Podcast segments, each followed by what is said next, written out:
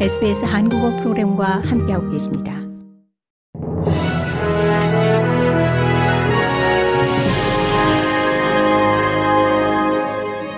(2023년 11월 27일) 월요일 아침에 SBS 한국어 간추린 주요 뉴스입니다.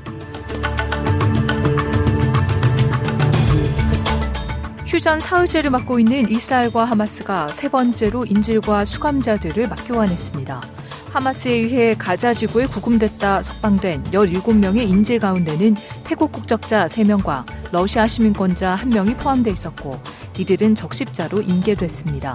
그 밖에도 10월 7일 하마스의 공격으로 부모를 잃고 고아가 된 4살 된 미국 이스라엘 이중 국적 여아 아비게일 에단도 석방됐습니다.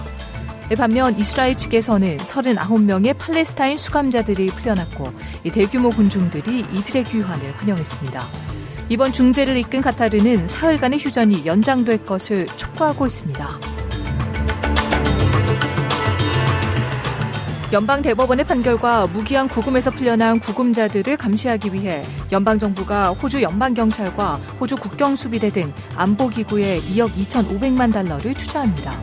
정부의 이런 발표는 풀려난 93명 가운데 일부는 야간 통행 금지와 이 전자발찌를 무기한 착용하는 것 등이 요구된다는 것이 알려진 뒤 나왔습니다.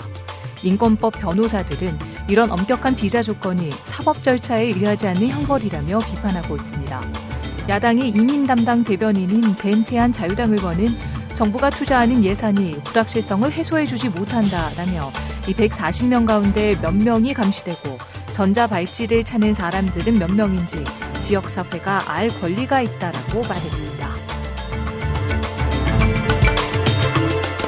호주 일간지 디 오스트레일리안지가 발표한 가장 최근의 뉴스폴 여론조사 결과 연방정부의 지지율이 급락했습니다. 그 결과 양당 하에서 노동당과 자유당 연립의 지지율은 동률을 이뤘습니다. 자유당 연립은 1차 투표에서 노동당에 앞서 38대 32를 기록했습니다. 앤소니 알바니지 연방 총리는 지난 2022년 연방 총선 당시 1차 투표에서 32.6%로 승리한 바 있습니다. 노동당에 대한 1차 투표율은 이 직전 뉴스폴 여론조사와 비교할 때 4%나 떨어졌고 자유당 연립에 대한 지지율은 1% 상승했습니다. 타스메니아의 제키 램비 상원 의원은 나인 네트워크에 출연 연방 총리가 현실주의자가 돼야 하고 생활비 압박과 같은 중요한 이슈에 집중해야 한다고 말했습니다.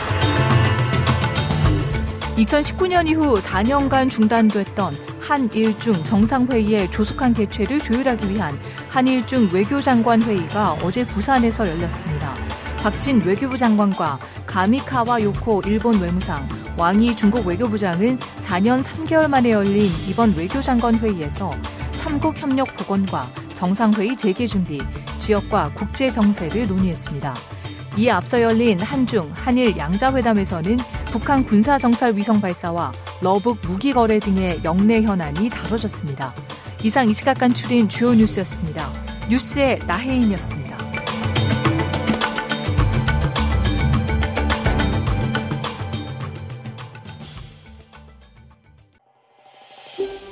더 많은 이야기가 궁금하신가요? 애플 포드캐스트, 구글 포드캐스트, 스포티파이 또는 여러분의 포드캐스트를 통해 만나보세요.